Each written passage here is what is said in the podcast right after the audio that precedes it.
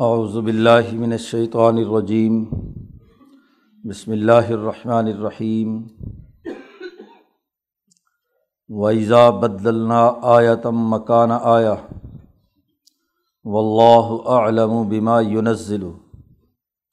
قالوا انما انت مفتر، بل اکثرهم لا يعلمون۔ قل نزلہ روح القدس من ربک بالحق لیثبت الذین آمنوا وہدم و بشرا للمسلمین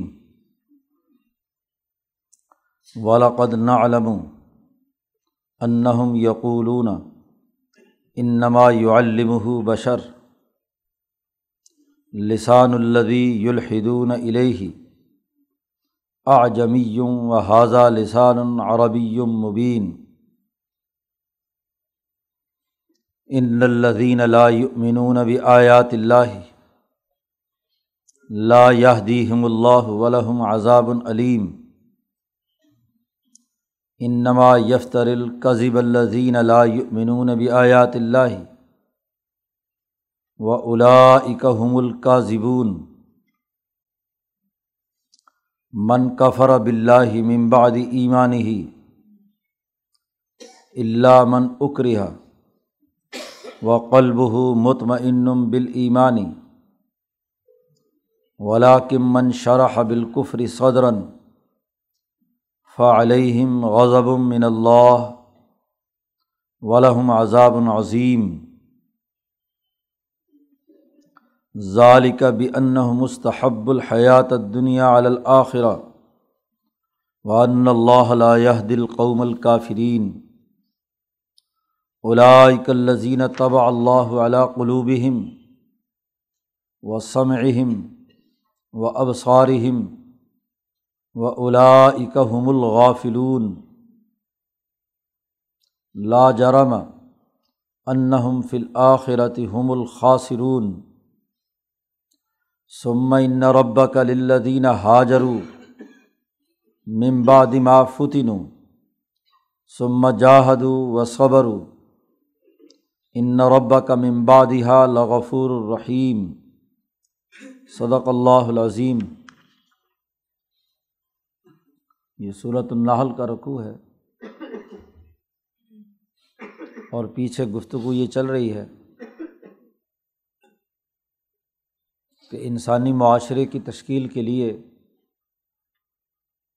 پہلا بنیادی اثاثی اصول کہ اللہ کی عبادت کرو اور تاوت سے اجتناب برتو۔ تمام اقوام کی طرف جو رسول بھیجے گئے، انہوں نے بنیادی حکم تمام لوگوں کو یہی دیا کہ ان عبد اللہ وج تنیب الطاعت اللہ کی غلامی اختیار کرو اور تاغوت سے اجتناب برتو۔ اور تاغوت کی تشریح پیچھے حضرت شاخ الہند رحمۃ اللہ علیہ اور حضرت شاہ عبد القادر دہلوی رحمۃ اللہ علیہ کے حوالے سے بیان کی گئی تھی کہ وہ قبر بھی ہے، پتھر بھی ہے، بت بھی ہے۔ اور ایسا حکمران بھی ہے جو نالائق ہے۔ اسے حکومت کرنے کا کوئی حق نہیں، ظالم حکمران۔ وہ بھی اس میں شامل ہے۔ ان تمام سے اجتناب برتو اور عدل و انصاف کا نظام قائم کرو۔ تو تاوت سے اجتناب انسانیت کو، انسانوں کی غلامی سے نکال کر اللہ وحدہ اللہ شریک کی غلامی میں دینا، یہ پہلا بنیادی مسلمہ اصول اور گزشتہ رقوع میں یہ بات واضح طور پر کہہ دی گئی کہ ان اللہ امر بالعدل بالاحسانی و عیتا عز القربہ و ینحا الفاشائی بالمنکری بالبخش کہ عدل و انصاف کی اساس پر نظام قائم کرو بخش ظلم اور زیادتی کی اساس پر نہیں ہونا چاہیے۔ آزادی اور حریت کے بعد معاشرے کا جو بنیادی نظام ہے، اس میں تمام سماجی معاہدات کے دونوں فریق معاملات عدل و انصاف کی بنیاد پر کریں گے۔ ظلم اور زیادتی، بغاوت اور سرکشی، برائی اور فحاشی منقرات کے احساس پر نہیں کریں گے۔ یہ پچھلے رقوع میں یہ گفتگو کی گئی، شروع میں اور اس کے دلائل جاری ہیں۔ اسی تسلسل میں ایک بات واضح یہ بھی کی تھی کہ یہ جو اللہ کا حکم اس طرح کے احکامات اللہ کے آتے ہیں، تو شیطان ان کے بارے میں طرح طرح کے وسوسے ڈالتا ہے۔ جب بھی کسی شیطانی نظام کے خلاف عدل و انصاف کے لیے جد وجہد کی جائے، تو شیطان اپنے چیلوں کو طرح طرح کے وسوسے ڈال کر ان کو اس صحیح اور درست راستے سے منحرف کرنے کے لیے کارروائی شروع کر دیتا ہے۔ اس لیے اس رقوع سے پہلے آیت میں یہ بات واضح کی گئی تھی کہ فعیدہ قرأۃ القرآن فسط عز بلّہ من الشیطان الرجیم کہ جب تم قرآن کی تلاوت شروع کرو اور قرآن کے کسی حکم کو پڑھنے لگو تو اللہ کی پناہ میں آ جاؤ شیطان الرجیم سے۔ وہ ایک سچے پیغام کے اندر بھی طرح طرح کے شکوک و شبہات پیدا کرے گا۔ عدل کے خلاف ظلم قائم کرنے کے وسوسے ڈالے گا۔ فتنہ پیدا کرتا ہے۔ اس لیے اللہ کی پناہ میں آ کر اللہ نے قرآن حکیم میں جو انسانی معاشرے کے لیے درست قوانین اور ضابطے بیان کیے ہیں ان کو جب توجہ سے پڑھو گے تو پھر پورا فائدہ ہوگا۔ ورنہ تو وہ اس قرآن کے اندر سے ہی ایسے ایسے شکوک و شبہات اور ایسے ایسے توہمات میں مبتلا کر دے گا کہ پڑھنے والا اس سے گمراہ ہوتا ہے۔ اور بتلایا تھا کہ جو سچے مومن ہے وہ کبھی شیطان کی سلطنت میں داخل نہیں ہوتے، وہ شیطانی نظام کو کبھی قبول نہیں کرتے۔ اور جو خود ظالم، متکبر، خواہش پرست، مفادات اٹھانے والے لالچی لوگ ہوتے ہیں۔ وہی ظلم کے نظام کی حمایت کرتے ہیں۔ شیطان کے پیچھے چلتے ہیں۔ شیطان چاہے وہ ابلیس ہو یا اس شیطان کی ضروریت جو انسانوں کی شکل میں یہاں ہے۔ شیاطین الجن والانس۔ جنات کے شیطان ہوں یا انسانوں میں سے شیطان ہوں۔ ان کا تسلط انہیں پر ہوتا ہے جو خود لالچی، مفاد پرست اور خود طبیعت میں ظالم ہوتے ہیں۔ کیونکہ غلط ماحول اور نظام میں وہ بڑے پھلتے پھولتے ہیں۔ تو وہ طرح طرح سے شکوک و شبہات پیدا کرتے ہیں۔ وہ جو شیطان شکوک و شبہات اس عدل کے نظام میں ممکنہ طور پر پیدا کر سکتا ہے یا مکہ مکرمہ میں ان شیاطین نے جو کچھ اس حوالے سے کیا تھا اس کی تفصیلات اس رقوع میں بیان کی جا رہی ہیں کہ عدل کے نظریے سے ان منحرف کرنے کے لیے، عدل کے اس حکم کو قائم کرنے میں رکاوٹ پیدا کرنے کے لیے یہ مکے کے ظالم جو دراصل انسانوں میں سب سے زیادہ شیاطین میں سے ہیں، تو ان لوگوں کا رویہ اور کردار یہ ہے کہ یہ طرح طرح کے شکوک و شبہات پیدا کرتے ہیں۔ چنانچہ ان میں سے کچھ کا یہاں ذکر ہے کہ ویزا بدلنا آیاتم مکان آیاتن عدل و انصاف کا نظام قائم کرنا لازمی اور ضروری ہے۔ اس کا یہاں حکم دیا گیا ہے۔ اور جب سسٹم قائم کیا جاتا ہے، تو عدل و انصاف تک پہنچنے کے لیے بسا اوقات ایک حکم دیا جاتا ہے کہ یہ کام کرو۔ مجرم سے چیزیں اگلوانے کے لیے اس کے بیانات لینے ہوتے ہیں۔ حقائق کی تصدیق کی ضرورت پیش آتی ہے۔ تمام معاملات کو وضاحت کے ساتھ لانے کے لیے تمام فریقوں کی بات سننی ہوتی ہے۔ اس وقت ایک حکم ہوتا ہے، مثلاً تحقیق و تفتیش کا۔ جب تحقیق و تفتیش مکمل ہو جاتی ہے تو پھر اس کے نتائج جو سامنے آتے ہیں، اس کے مطابق ایک حکم جاری کیا جاتا ہے کہ مجرمین کو سزا دی جائے اور جو سچائی پر ہیں ان کو ان کا حق دلوایا جائے۔ اور پھر یہ کہ تمام اقوام عالم کے لیے ہم نے یہ حکم جاری کیا تھا۔ تو ایک زمانے میں انسانوں کے لیے عدل و انصاف قائم کرنے کا قانون ابراہیم علیہ السلام پر نازل ہونے والے صحیفوں کی صورت میں ہوا۔ اگلے دور میں یہ موسا علیہ السلام پر نازل ہونے والی تورات کی صورت میں ہوا۔ اس سے اگلے دور میں زبور کی صورت میں داود علیہ السلام پر آیا۔ عیسیٰ علیہ السلام کے زمانے کے انسانوں میں عدل و انصاف قائم کرنے کے لیے جو حکم آیا وہ انجیل کی صورت میں تھا۔ اور آج بین الاقوامی قانون کتاب مقدس کی صورت میں آیا ہے۔ اب یہ جو تغیرات و تبدلات زمانے کے گزرنے سے، حالات و واقعات کے تغیر و تبدل سے ہوئے ہیں، یا خود نبی اکرم صلی اللہ علیہ وسلم مکی دور میں ابتدا میں کیا حکم دیا گیا کہ کوئی لڑائی نہیں کرنی ان سے کف و عیدیا کم اور جیسے ہی طاقت اور قوت اور جماعت تیار ہو گئی، پہلے ہجرت سے روکا گیا، پھر ہجرت کا حکم دے دیا۔ لوگ مصیبتوں اور مشقتوں میں تھے، تو شروع میں کہا، مصیبتیں برداشت کرو۔ حضور اقدس صلی اللہ علیہ وسلم خانہ کعبہ کے دیوار کے سائے میں بیٹھے ہوئے تھے۔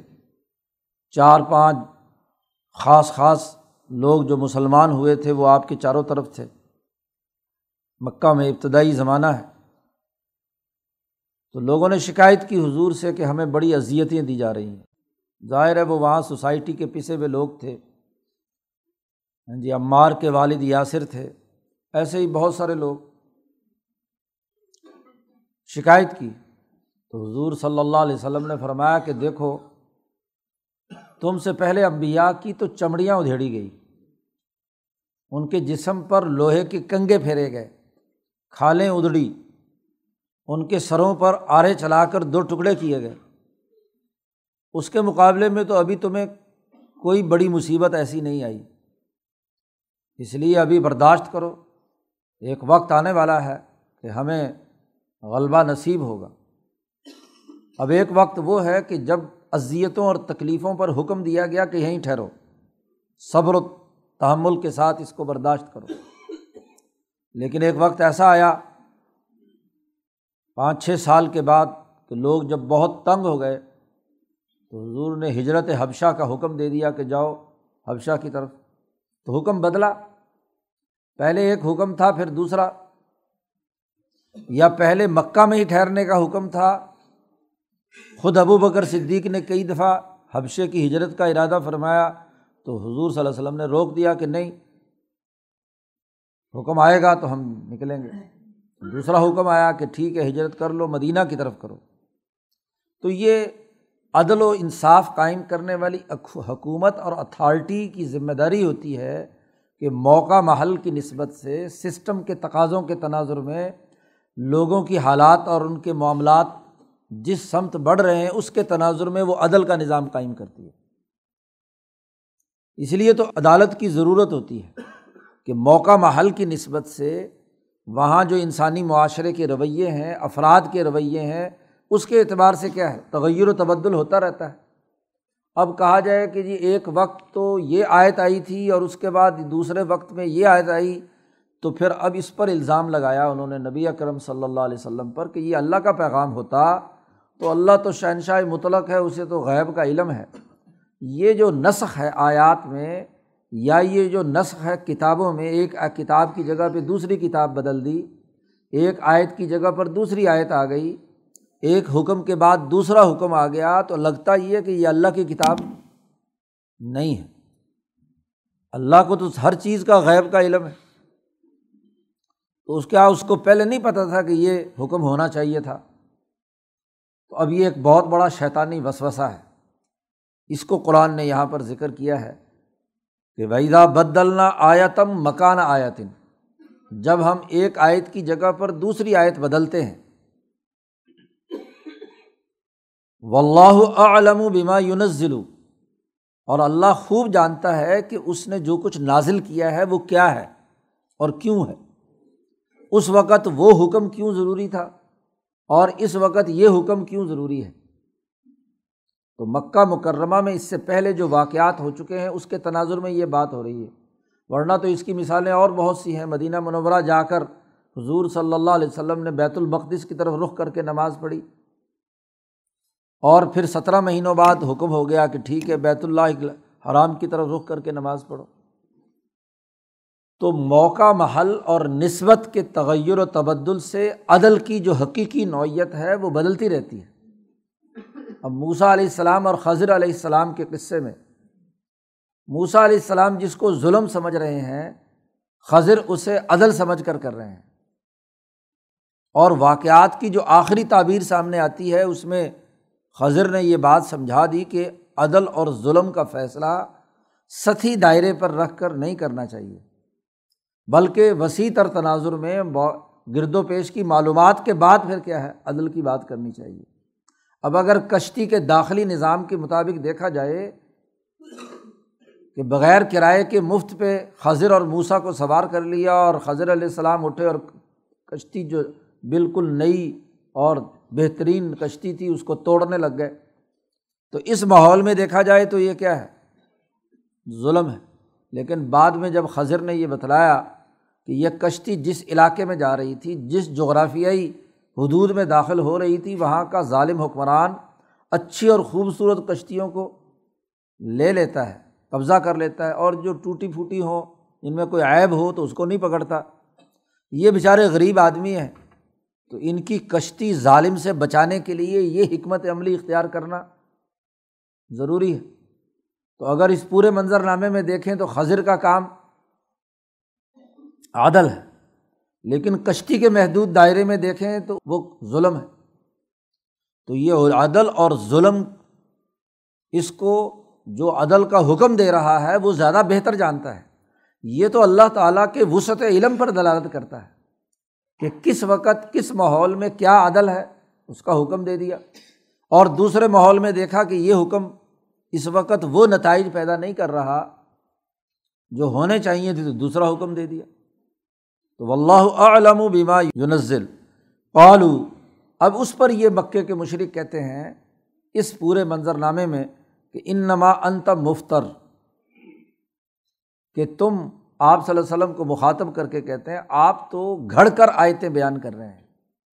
اپنی طرف سے گھڑ لی ہیں، کیونکہ ان آیتوں میں جو حکم کا تضاد ہے، یہ اللہ کے کلام میں نہیں ہو سکتا، یہ تم نے کیا ہے۔ نوزب اللہ حضور صلی اللہ علیہ وسلم پر الزام تراشی کرتے ہیں کہ یہ اللہ کا حکم نہیں، اپنی طرف سے گھڑ کر تم لائے ہو۔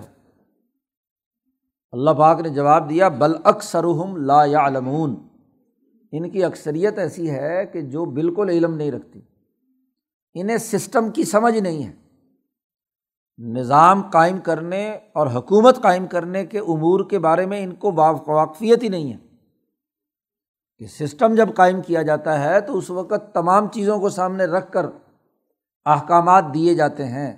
موقع محل کی مناسبت سے معروضی ضرورت اور تقاضوں کے تناظر میں چیزوں کو واضح کیا جاتا ہے۔ بس آپ ان سے یہ کہہ دیجیے کل کہہ دیجیے نزل روح القدس مر ربی کا بالحق۔ یہ ایک پاک روح نے، مقدس روح جبرائیل نے پاک فرشتے نے آپ پر تیرے رب کی طرف سے بالکل ٹھیک ٹھیک یہ قرآن نازل کیا ہے۔ اس میں آپ صلی اللہ علیہ وسلم کی طرف سے گھڑنے بڑھنے کا کوئی عمل دخل نہیں ہے۔ یہ آپ کی اپنی بات نہیں، یہ اللہ کا کلام ہے، رب کا کلام ہے۔ اور اس کو بھی لے کر آنے والا ایک ایسا مقدس فرشتہ ہے کہ جس کی طاقت اور قوت کے ہوتے ہوئے کوئی آدمی بھی اس میں مداخلت نہیں کر سکتا۔ یہ اس نے نازل کیا ہے اور یہ اس لیے نازل کیا ہے یہ تغیر و تبدل کہ جو اس دین پر ایمان رکھنے والے ہیں، اللہ پر ایمان رکھنے والے ہیں، جو اس عدل و انصاف کے نظام پر یقین رکھتے ہیں، ان کو اس تمام تر تغیر و تبدل کی حکمت سمجھ آنے کے بعد لیو سبت اللہ دینہ آمن مومن لوگوں کے دلوں میں ثابت قدمی پیدا ہوتی ہے کہ واقعی یہ اللہ کا کلام ہے۔ اللہ منصف کا کلام ہے جس نے موقع محل کی نسبت سے ہر طرح کے ظلم کو ختم کرنے کے لیے عدل کے مطابق احکامات جاری فرمائے ہیں۔ تو وہ اس کے ذریعے سے ان کے دلوں کے اندر جو ایمان ہے وہ ثابت ہو جاتا ہے، ثابت مضبوط ہو جاتا ہے اور یہ ہدایت کا ذریعہ بھی بنتا ہے اور مسلمانوں کے لیے خوشخبری بھی ہے۔ جو اس قرآن حکیم پر ایمان لانے والے ہیں اللہ پر ایمان لانے والے ہیں، ان کے لیے یہ یہی حکم، یہی آیت، یہی اللہ نے جو قرآن نازل کیا ہے، یہ دلوں میں مضبوطی پیدا کرتا ہے، ہدایت دکھاتا ہے اور خوشخبری ہے۔ تین باتیں بیان کی ہیں۔ انسانی نفس کے تین ہی مراکز ہیں۔ ان تینوں مراکز کو کیا ہے واضح کر دیا۔ ثابت قدمی کا تعلق قلب سے ہے۔ قلب ہی حرکت پذیر رہتا ہے، ڈاما ڈول ہو جائے تو کام خراب ہوتا ہے۔ لیکن قلب کے اندر جماؤ پیدا ہو جائے، ثابت قدمی آ جائے، جرت اور دلیری پیدا ہو جائے، بہادری آ جائے، یہ ایک کام ہے۔ ہداؤں ابوشرا المسلمین یہ ہدایت ہے۔ انسانی عقل وہ چیزوں کو دیکھتی ہے اور منظر مقصود کا ٹارگیٹ متعین کر کے وہاں تک پہنچنے کے لیے جاتی ہے۔ تو عقل کے لیے یہ ہدایت ہے۔ عقل کو روشن کرتی ہے۔ اور یہ بشرا ہے نفس انسانی کے لیے۔ مسلمانوں کا نفس جسے ہیپینیس کہتے ہیں، خوشی کہتے ہیں، اس کا تعلق نفس سے ہے۔ تو نفس کے لیے خوشخبری ہے۔ جب ایک مسلمان اپنے نفس، قلب اور عقل کو مہذب بنا لیتا ہے، تو پھر اس کے لیے یہ قرآن حکیم تینوں نتائج پیدا کرتا ہے۔ عقل میں اتنی ہدایت اور واضح طور پر رہنمائی آتی ہے کہ وہ عقل دوسروں کی رہنما بنتی ہے۔ اس ایمان کے نتیجے میں ہدن اور نفس میں اس کے خوشی پیدا ہوتی ہے۔ اعلیٰ کام انسانیت کی خدمت کا کر کے، عدل و انصاف کا نظام قائم کر کے اس کے نفس کو خوشی ملتی ہے۔ اور دل میں ثابت قدمی ہوتی ہے۔ مزید لوگ اعتراض بھی کریں، سوالات بھی اٹھائیں تو ان کے دل میں مزید مضبوطی اور طاقت پیدا ہوتی ہے کہ ہاں برحق کلام ہے، یہ اللہ کا۔ ولقد نعلم انہم یقولون کھول کر اللہ میاں باتیں بیان کرتا ہے۔ چھپائی کوئی بات نہیں۔ مکے والوں نے یہ اعتراض شروع کر دیا کہ اچھا کلام تو بڑا اچھا ہے۔ اور آپ صلی اللہ علیہ وسلم سے کہتے تھے کہ آپ کی زندگی چالیس سال کی ہمارے سامنے ہے۔ کہ آپ کو تو لکھنا پڑھنا بالکل نہیں آتا۔ کوئی لکھی ہوئی چیز پڑھ نہیں سکتے آپ۔ چالیس سال کا تجربہ ہے۔ عربوں میں بچہ بچہ ایک ایک عورت بلکہ چھوٹی چھوٹی بچیاں شعر کہتی تھیں۔ بہت فصیح و بلیغ ہاں جی اشعار اور قصیدے لکھتی تھی۔ لیکن نبی اکرم صلی اللہ علیہ وسلم نے چالیس سال کی عمر تک بلکہ پوری آخر زندگی تک آپ صلی اللہ علیہ وسلم کی زبان پر کبھی شعر موزون نہیں ہوا۔ قرآن نے کہہ دیا، وما علّہ شعرا وما یم بغیلا ہاں جی آپ کے لیے شعر کی تعلیم ہم نے دی نہیں، اور نہ یہ آپ کے مناسب تھا۔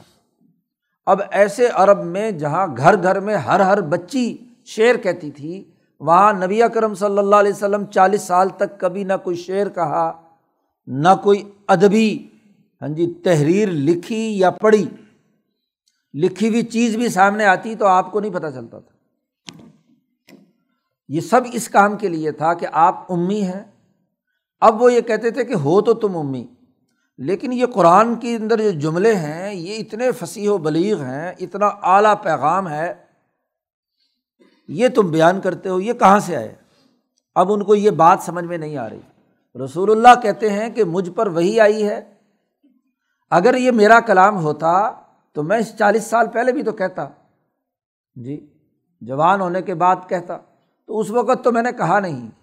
اب مجھ پر جب وہی آئی، اللہ کا پیغام آیا ہے، تو وہی کی حفاظت اور سیانت کے لیے حضور صلی اللہ علیہ وسلم کی تمام کتابت اور تمام ادبی جملے، تمام شعری ضرورتیں سب بند کر دی گئیں۔ تاکہ ایک تو مکسنگ نہ ہو۔ قرآن، اللہ کا کلام بالکل محفوظ رہے۔ اور دوسرے اس کی حقانیت ثابت ہو کہ ایک ایسا امی جو کچھ نہیں شعر ویر کہہ سکتا، اس پر اللہ کا کلام آیا ہے۔ اب جب وہ کلام بڑا اعلیٰ اور عمدہ ہے، اس میں اعلیٰ مضامین ہیں، سوسائٹی کی تشکیل کے قوانین اور ضابطے ہیں، تو اب وہ پریشان رہتے تھے کہ بھائی چکر کیا ہے۔ جی اب اصل حقیقت کو ماننے کے بجائے وہ الزام لگاتے تھے کہ اصل میں آپ کو تو نہیں آتا۔ لیکن فلانا اجمی غلام ہے، ان کے نام بھی انہوں نے بتلائے، فلاں فلاں فلاں فلاں۔ اس کے پاس تم جاتے ہو۔ کبھی کبھار حضور جیسے باقی لوگوں سے غریبوں کے پاس بیٹھتے تھے، تو ان غلاموں کے پاس بھی بیٹھ کر گپ شپ لگاتے تھے۔ تو وہ جو ہے نا تمہیں یہ اتنا اعلیٰ ارد، اونچے درجے کا کلام جو ہے نا وہ تمہیں بنا کر دیتے ہیں۔ قرآن نے کہا عجیب بات ہے، وہ غلام اجمی ہیں اور یہ قرآن عربی ہے۔ وہ اگر کوئی بات بیان کرتے تو پھر کیا ہے؟ وہ اجمی زبان میں کریں گے نا، یا اجمی ادب جانتے ہوں گے وہ۔ وہ عربی زبان میں کیسے نبی کو بتائیں؟ اور پھر نبی خود امی ہے کہ وہ خود عربی کلام چالیس سال کا تجربہ ہے کہ وہ نہیں بنا سکتے۔ تو ایسی فضول لغ اعتراض کر کے تم ہاں جی اس قرآن کی اہمیت، اللہ کے کلام کی اہمیت گھٹانا چاہتے ہو۔ ولاقد نہ علم اللہ کہتے ہیں، ہمیں اچھی طرح معلوم ہے کہ انہم یقولون، یہ لوگ یہ کہتے ہیں کہ ان نما یعلم بشر، کہ حضرت محمد صلی اللہ علیہ وسلم کو ایک انسان نے، بشر نے یہ بات سکھلائی ہے۔ ذرا غور کرو، لسان الدی یلحدون الہی جس غلام کی طرف یہ اشارہ کر رہے ہیں الحاد کر رہے ہیں، جس کو شاد شریک کر رہے ہیں، اس کی زبان تو آجمی وہ اجمی ہے۔ وہ تو فارسی جانتا ہے یا رومی جانتا ہے؟ تو اجمی زبان بولنے والا اس سے تم کہتے ہو حضور نے سیکھا۔ استاذ کے پاس زیادہ علم ہونا چاہیے نا۔ ہاں جی تو وہ اس کے پاس زیادہ معلومات ہوں اور وہ عربی بھی فصیح و بلیغ جانتا ہو۔ وہ بیچارے غلام پکڑ کر آتے ہیں، وہ کہاں پڑھنا لکھنا سیکھتے ہیں؟ وہ تو ہر وقت صبح سے شام تک کام کاج کرتے ہیں۔ اور وہ حاضہ لسان العربی مبین۔ اور یہ کلام جو ہے، یہ ایک واضح، صاف، شفاف عربی زبان میں ہے، مبین، کوئی الجھاؤ نہیں اجمی آدمی جب عربی لکھتا ہے، تو اس کے الجھاؤ کی سب سے بڑی مثال اگر دیکھنی ہو، تو امام مسلم کا مقدمہ پڑھ لو۔ کیوں مولانا؟ جی کہ مبتدا کہاں ہے اور دس صفحے کے بعد خبر آ رہی ہے اس کی۔ اجمی آدمی خق کتنا ہی بڑا عالم ہو جائے۔ جی اس کی عربی میں کہیں نہ کہیں جھول ضرور ہوگا، سوائے امام شاہ ولی اللہ کے۔ امام شاہ ولی اللہ پر الہام ہوا ہے۔ تو حجت اللہ کی عبارت جو ہے، وہ کیا ہے؟ الہامی عبارت ہے۔ تو وہ خالص عربی کی۔ عرب کہتے ہیں کہ ہم حیران ہیں کہ ہندوستان میں پلنے پوسنے والا انسان ہاں جی وہاں رہنے والا صرف ڈیڑھ سال، دو سال مکہ اور مدینہ میں رہا، وہ ایسی پھنسی و بلیغ عربی لکھتا ہے۔ لیکن حجت اللہ قرآن تھوڑا ہی ہے۔ جی وہ قرآن کی اسرار اور اس کے رموز تو ہیں۔ تو قرآن کہتا ہے، جس سے یہ سیکھنے کی دعوے کر رہے ہیں، ان کی زبان تو آجمی ہے۔ وہ تو اجمی زبان والا ہے۔ اور یہ قرآن لسان العربی مبین، یہ واضح اور صاف شفاف عربی میں یہ قرآن نازل ہوا ہے۔ تو بھلا ان کے ان کے اعتراض کا کوئی تک بنتا ہے۔ اب دیکھو کتنا لغو اعتراض تھا۔ لیکن قرآن نے اس کا بھی جواب دیا ہے۔ جی یہی بات ہوتی ہے کہ مخالف جو بات کر رہا ہو، اس مخالف کی بات کا جواب عقلی طور پر سمجھانا، لوگوں کو مطمئن کرنا، یہ قرآن کا انداز اور اسلوب ہے۔ وہاں یہ رویہ اپنانا کہ نہیں جی تم ہاں جی بالکل ہی لغ بات کرے بھاگ جاؤ یہاں سے، لڑائی پیدا کرنا۔ یہ تو جان چھڑانا ہے۔ یہ تو دین کی دعوت کے راستے کی رکاوٹ یہی ہوتی ہے۔ کہ ہم کسی آدمی نے کوئی حقیر سا سوال کر لیا تو فوراً استاد بگڑ گیا۔ جی پروفیسر صاحب بگڑ گئے۔ سوال کرتے ہو میری مجلس میں بے وقوف ہو، احمق ہو، یوں ہو، وہ ہو۔ اب یہاں مکے والوں نے کتنا لغ سوال کیا ہے، لیکن اللہ پاک نے اس کا جواب دیا ہے کہ نا علم و انہم یقولون ان نما یعلم بشر۔ خود اللہ نے بیان کر دیا کہ تمہارا یہ اعتراض ہے اور اس اعتراض کا یہ تضاد ہے، ذرا اپنے تضاد پر غور کرو کہ جس سے سیکھا جا رہا ہے وہ اجمی ہے اور جو بول رہا ہے وہ عربی ہے۔ دونوں کے درمیان تمہارے اپنے سوال کے اندر ہی تضاد موجود ہے۔ تو قرآن کی دعوت کا انداز اور اسلوب یہ ہے کہ مدعو کے ہر سوال کو چاہے وہ کیسے ہی درجے کا کیوں نہ ہو، یا تو اس کا تضاد واضح کرو یا اس کا جواب دو۔ یہ دعوت کا انداز اور اسلوب قرآن نے مسلمانوں کو سکھایا۔ لیکن آج افسوس ہے کہ یہ انداز اور اسلوب ختم ہو گیا فتوے کی زبان استعمال کریں گے۔ کافر ہے جی فلانا ہے جی منافق ہے۔ ہاں جی بددینت ہے، یہ ہے، وہ ہے۔ الزام تراشیہ گالی گلوچ شروع کر دیں گے۔ بجائے عقل و شعور کے ساتھ اس کو بات سمجھانے کے اور اس کے سوال میں جو تضاد موجود ہے، اس کو کلیئر کرنے کے۔ اصل بات کیا ہے؟ قرآن نے جب یہ تضاد واضح کر دیا، اب جو بھی اس کو دیکھے گا، تو از خود اپنے ضمیر میں دیکھے گا کہ میں نے جو اعتراض کیا تھا، وہ تو بڑا بودا اور بڑا کمزور ہے۔ اب اللہ نے کہا، ان الزین اللہ مینون بھی آیات اللہ وہ لوگ جو اللہ کی آیات پر ایمان نہیں رکھتے، لا یہدیم اللہ، تو اللہ بھی انہیں ہدایت نہیں دیتا۔ منزل مقصود تک نہیں پہنچاتا، کیونکہ جب انہوں نے شروع میں اپنے عزم اور ارادے سے اس نظریے کا انکار کر دیا تو آگے بڑھنے کا عمل کیسے ہوگا؟ جو طالب علم استاذ کے لیکچر میں پوری توجہ سے بات نہیں سنتا یا اس کو اہمیت نہیں دیتا، اپنی عقل اس پر نہیں لڑاتا، تو اس کو اگلے سبق یا اگلے معاملات کیسے سمجھ میں آئیں گے؟ وہ اسی کو سمجھ میں آئیں گے جو اس پر یقین رکھتا ہو کہ جو بات کہی جا رہی ہے وہ صحیح اور درست ہے۔ اور اگر کوئی عقلی سوال بنتا ہے تو سوال کر سکتا ہے، لیکن سرے سے اس کا انکار کر دینا یہ تو اس کے آگے ترقی کے راستے کی سب سے بڑی رکاوٹ ہوتا ہے۔ اور ولاحم عذاب العلیم ان کے لیے اب دردناک عذاب ہے۔ اصل میں تو دل میں مرض ہے، کفر ہے۔ اس لیے کہ یہ حرکت کر رہے ہیں۔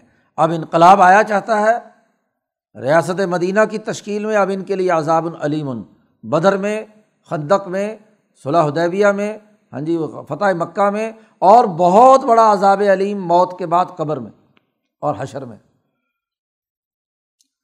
انما یفتر القزب الدین اللہ آیات اللہ۔ جھوٹ تو وہ لوگ گھڑتے ہیں جو اللہ کی آیات پر ایمان نہیں رکھتے۔ نبی پر الزام لگاتے ہیں انما انت مفتر، کہ آپ نے یہ بات اللہ کی طرف منسوب جھوٹی کر لی۔ حضور نے فرمایا کہ ذرا دیکھو، چالیس سال میں تمہارے اندر رہا اور چالیس سال میں نے کبھی انسانوں سے جھوٹ نہیں بولا۔ انسانی احترام میں، تو اللہ تبارک و تعالیٰ جو پوری کائنات کا خالق و مالک ہے، میں اس کی طرف سے جھوٹی بات کیوں بتاتا تمہیں؟ یہ تو سب سے بڑی کیا ہے؟ دلیل ہے۔ صرف وہی جھوٹ گھڑتے ہیں جو اللہ کی آیات پر ایمان نہیں رکھتے۔ الائی کا حمل کا زبون یہی لوگ جھوٹے ہیں۔ یہی کزب اختیار کرنے والے ہیں۔ اب بکہ مکرمہ میں جب جماعت تیار ہو رہی ہے تو مسلمانوں پر بہت تشدد تھا، بہت ظلم تھا، بہت زیادتی تھی۔ خاص طور پر یہ حضرت عمار ابن یاسر کا خاندان، ان کی والدہ سمیہ، یاسر، ان کے اوپر بڑا ظلم بھی کیا، تشدد بھی کیا، حتیٰ کہ جان چلی گئی حضرت سمیہ کی۔ تو اب عمار پر بھی اتنا اتنا ہی تشدد تھا۔ تو مجبور ہو کر ان سے کلمہ کفر کہلوا لیا زبان سے۔ جی۔ برداشت نہیں کر سکے عمار، تو اس لیے کیا ہے؟ ان سے کہلوا لیا۔ اب اس کی قرآن حکیم نے وضاحت کی ہے کہ من کفر بلّہ ممباد ایمانی ہی ایمان لانے کے بعد جو آدمی کافر ہوا، ایک ایسا بھی تھا جو ایمان لانے کے بعد پکا کافر ہو گیا۔ جی عبداللہ نامی فرد، وہ تو سیدھا ہی ہاں جی مرتد ایک قسم کا ہو گیا۔ لیکن بعض ایسے بھی ہیں کہ جو ایمان لانے کے بعد انہوں نے بظاہر کفر کا جملہ بولا، لیکن اللہ من اکریا و قلب ہو مطمئن بال ایمان مگر وہ آدمی جس کو انتہائی تشدد سے مجبور کیا گیا، لیکن دل اس کا اللہ پر مطمئن ہے۔ زبان سے اس نے مجبور ہو کر تنگ آ کر کوئی کلمہ کفر اس نے کہہ دیا، تو اس کا استثنا ہے۔ اس کے لیے آگے سزا نہیں آ سزا نہیں ہے۔ قلب ہو مطمئن بال ایمان اس کا استثنا کر کے جس آدمی نے بھی ایمان لانے کے بعد کفر اختیار کیا ولاکم من شرح بالکفری صدرن جس کا سینہ بھی کفر پر کھل گیا اور وہ کافر پکا بن گیا، تو فعلیم غضب من اللہ۔ تو ان پر اللہ کا غضب ہے۔ دنیا میں بھی اللہ کا غضب ہے۔ اور ولاحم عذاب عظیم اور ان کے لیے عذاب بھی بہت بڑا ہے کہ وہ اس ایمان کو سنبھال نہیں سکے اور ظلم و تشدد میں آ کر ہاں جی دل سے بھی کافر ہو گئے۔ تو جو دل سے کافر ہو گیا، تو اس کا مطلب یہ ہے کہ وہ اللہ کے غضب کا مستحق۔ ہاں استثنا ہے اس کا کہ جو دل سے اللہ پر مطمئن ہے، بس صرف ظاہری طور پر جان بچانے کے لیے اس نے یہ حرکت کی۔ اس کا ذکر آگے بھی آ رہا ہے۔ یہ لوگ جو کافر ہیں، ایمان لانے کے بعد جنہوں نے کفر اختیار کیا ہے، یہ اس وجہ سے ہے ظال کا بھی یہ اس لیے ہے کہ انہوں نے دنیا کی زندگی کو پسند کر لیا آخرت کے مقابلے میں۔ ظال کا بھی مستحب الحیات دنیا الآخرتی اور وہ ان اللہ دل قوم الکافرین اللہ تعالیٰ جو ہے کافر لوگوں کو کبھی ہدایت نہیں دیتا۔ الزین طبع اللہ۔ وجہ کیا ہے؟ کہ یہ وہ لوگ ہیں، علم کے تین ذرائع ہر انسان کے پاس ہوتے ہیں، دیکھنے کا، سننے کا، سمجھنے کا۔ لیکن ان لوگوں نے اپنے ان تینوں ذرائع کو جب بند کر لیا، تو اللہ نے مہر لگا دی۔ تب اللہ علا قلوبہم و سمعہم و ابصارہم۔ یہ خود کہتے رہے کہ کالو قلوبنا غلف، ہمارے دلوں کے اوپر غلاف چڑھا ہوا ہے۔ ہمیں بات سمجھ میں نہیں آتی۔ تو جن لوگوں کے دلوں پر مہر لگ جائے کہ وہ مسلسل بد اعمالی اور کفر کے نتیجے میں ان کا وہ ذریعہ علم ہی ختم ہو گیا، تو وہ کفری کریں گے اور کیا کریں گے؟ الائی کا حم الغافلون، یہی لوگ غافل ہیں، بے ہوش ہیں، نشے میں مست ہیں اور جیسے ہی موت آئے گی اور ان کا نشہ ٹوٹے گا تو پھر ان کو نظر آئے گا کہ حق کیا تھا، سچ کیا تھا۔ لا جرم، کوئی شک نہیں ہے کہ انہم فی الآخرت ہم الخاصرون کہ یہ آخرت میں یہی خسارے میں ہوں گے۔ دنیا میں یہ حال ہے کہ ان کی عقل ماری گئی۔ دل و دماغ پر، آنکھوں اور کانوں پر مہر لگ گئی۔ بات سمجھنے کی اہلیت اور صلاحیت ان کے اندر نہیں رہی۔ اور جس کا دنیا میں عقل ماری جائے، اس سے بڑا اور کیا خسارہ ہے؟ اور پھر اسی کے ساتھ ساتھ آخرت میں تو یقینی خسارہ ہے، ہم الخاصرون اب یہاں تک تو وہ لوگ ہیں جو جبر کی وجہ سے، دباؤ کی وجہ سے کافر ہو گئے ایمان لانے کے بعد۔ اور پھر دل بھی کفر پر مطمئن رہا، ان کے لیے یہ حکم بیان کر دیا۔ اور اگلی آیت ان لوگوں کے لیے ہے کہ جنہوں نے ظاہری طور پر کلمہ کفر کہہ دیا تھا۔ عمار ابن یاسر جیسے لوگ سم ان رب کا لدینہ حاجر ممباد ماں فتین پھر بے شک تیرے رب نے ان لوگوں کے لیے جنہوں نے ہجرت کی۔ اس آزمائش کے بعد، فتنے میں مبتلا ہونے کے بعد یہ فتنا تھا، آزمائش تھی۔ ماں شہید کر دی گئی، باپ شہید کر دیا گیا۔ خاندان سارا تباہ و برباد کر دیا گیا۔ اب چاروں طرف سے ان کے لیے کوئی راستہ نہیں چھوڑا۔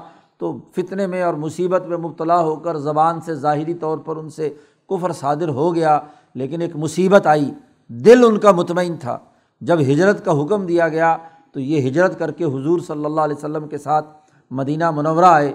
تو ہجرت اتنا بڑا عمل تھا کہ وہ جو ظاہری طور پر ایک ہاں جی غلط بات ہوئی تھی تو اس کو بھی اس نے دھو دیا۔ صاف کر دیا۔ سم جاہدو۔ پھر یہی نہیں، بلکہ مدینہ میں آ کر بھی بڑی جد وجہد اور کوشش کی اور صبر، استقامت کے ساتھ۔ ہر جہاد میں شریک ہوئے، جہاد میں تمام کافروں کی گردنیں اتاریں اور پورے صبر و استقامت کے ساتھ کام کیا۔ تو وہ جو غلطی ہوئی تھی، ان رب کا ممباد یہ لغفور الرحیم۔ بے شک تیرا رب اس کے بعد بہت معاف کرنے والا ہے، رحم کرنے والا ہے۔ غلطیاں انسانوں سے ہو جاتی ہیں، لیکن اگر دل صحیح ہے، نیت صاف ہے، غلطی اور لغزش ہوئی، توبہ اور استغفار کی، اور اللہ تعالیٰ نے ہاں جی دین کا اعلیٰ کام کرنے کی توفیق دے دی، تو اللہ پاک معاف کرنے والا ہے، رحم کرنے والا ہے۔ تو بتلا دیا کہ اصل چیز عدل و انصاف کا نظام قائم کرنے کا جو حکم اس کتاب مقدس میں دیا گیا ہے وہ اللہ کی طرف سے نازل شدہ ہے۔ اس میں اس طرح کے وسوسے ڈالنا۔ یا جیسے ان بعض صحابہ سے کچھ اس طرح کے الفاظ ظاہر ہو گئے تو اس کو بھی بنیاد بنا دینا کہ دیکھو یہ کیسے ہیں کہ فوراً بدل جاتے ہیں۔ تو یہ شکوک و شبہات یا اعتراض جو ان کے ذہنوں میں تھا، قرآن نے اس کی صفائی کر کے کہا کہ اس سے یہ لازم نہیں آتا کہ یہ قرآن حکیم کا پیغام عدل و انصاف کا نہیں ہے اور اس کو اختیار نہیں کرنا چاہیے، یہ اللہ کا حکم ہے۔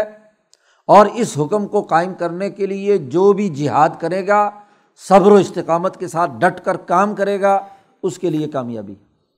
تو اس رقوع میں شکوک و شبہات دور کر کے دلائل دے دیے کہ یہی عدل و انصاف کی کتاب ہے اور اسی عدل و انصاف کے نظام کو قائم کرنے کا اللہ تمہیں حکم دیتا ہے۔ جیسے اس صورت میں امبیا علیہم السلام پر جو بنیادی حکم دیا گیا تھا کہ اللہ کی عبادت کرو اور تاوت سے اجتناب کرو، تو ڈیڑھ پاؤ میں تقریباً اس کے دلائل دیے تھے۔ اب یہاں عدل و انصاف کا حکم دیا گیا، دوسرا اصول، تو اس کے لیے دلائل ان دو رقوؤں میں جاری ہیں۔ اور اس کے بعد سوسائٹی میں امن اور معاشی خوشحالی کا قانون اگلے رقوع سے اللہ پاک نے بیان کیا ہے۔ اللہ تعالیٰ ہمیں قرآن حکیم کو سمجھنے اور اس پر عمل کرنے کی توفیق عطا فرمائے۔